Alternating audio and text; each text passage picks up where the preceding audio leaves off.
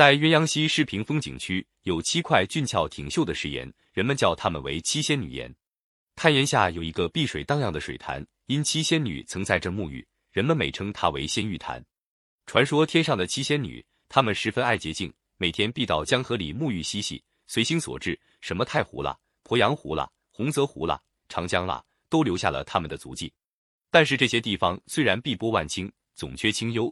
于是他们便想寻找一个清静优雅的去处。这七位仙女漫游天地，他们看到人间男耕女织、夫妻恩爱的生活，对比天空的清灵，不禁都起了思凡之心。有一年秋未，七位仙女漫游到了鸳鸯溪的诗屏上空，他们看到鸳鸯溪溪墨清波碧，两岸绿树翠蔓，景色清奇，潭中还有成双成对的鸳鸯戏水，恩爱无比，不由按下祥云，落于沙滩，解开莲花裙。跃入水中，尽情的游水嬉戏，有说不出的惬意。从此，他们便常来此沐浴。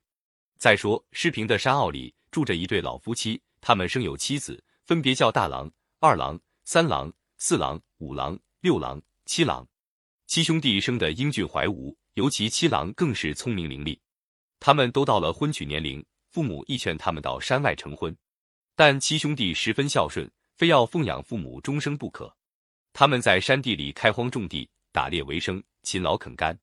有一天，七位仙女又到潭里沐浴，被七郎看到。深山老林里哪来这么漂亮无比的姑娘？七郎断定她们不是凡人。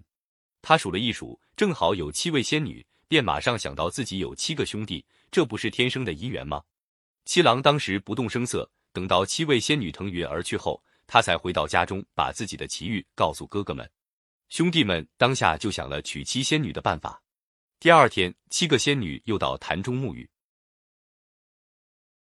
他们刚脱下莲花裙入水，躲在潭边树丛中的七兄弟一跃而出，吓得七个仙女跃上沙滩，穿起莲花裙便腾空飞走。不料这时最小的七妹看到跑在最前面的七郎生的英俊清秀，一表人才，有意放慢了脚步。被七郎一手扯住了七妹的的莲花裙，那已腾空的六姐姐见七妹被拉住了，又忙落下沙滩去救七妹。就在这一刹那间，六兄弟一拥而上，大郎抓住了大姐，二郎拉着了二姐，三郎牵住了三姐，四郎拉着了四姐，五郎扯住了五姐，六郎抱住了六姐。七个仙女见七个兄弟相貌堂堂，一表人才，于是都牵动了思凡之心，一个个害羞的红着脸垂头不语。七兄弟一齐前施礼说。我们因奉养年老多病的双亲，皆未婚娶，还望仙姐成全。刚才的行为粗鲁无礼，请神仙姐姐见谅。七位仙女见七兄弟言辞恳切，又见他们勤劳善良、忠厚老实，并且一个个都体格健美，心下都愿意，但又害怕为仙龟受到惩罚，都不敢言语。还是七妹想出了办法，她说：“我们只要迷惑住天上众仙，便可留在凡间了。”六位姐姐忙问有什么办法。七妹说：“我们把仙身化成七块岩石，真身随七郎到人间，变成凡人，男耕女织，夫妻恩爱，不就很好吗？”六个姐姐都哒哒地点头表示同意。七兄弟都很感动，于是七个仙女施用仙术，只见仙雾齐出，七块岩石突兀而立，霎时间，七位少女便笑嘻嘻地站在七兄弟的面前了。那七块岩石十分俊俏挺秀，人们说岩顶上葱茏的树木原是七仙女的秀发。光洁的石身是七仙女的玉体，那下半部的许多皱褶就是七仙女遮体的莲花裙。民间还传说，那爱好撒娇的七妹临变之前用左脚踢了七郎一脚，假装生气的说：“都是你害的。”他这一踢就把岸边的岩石踢了一个洞了。不信你去看看七女岩，那七妹乔装生气的模样的踢出的左脚，还隐约可见了。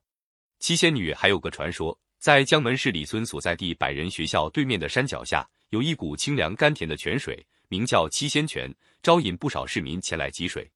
原来此处地名叫石牛坑，水源是从一块酷似牛的巨石缝里流出来的，巨石底下有七个泉孔冒水，以前曾叫七孔泉。为何石缝泉眼又变成井了呢？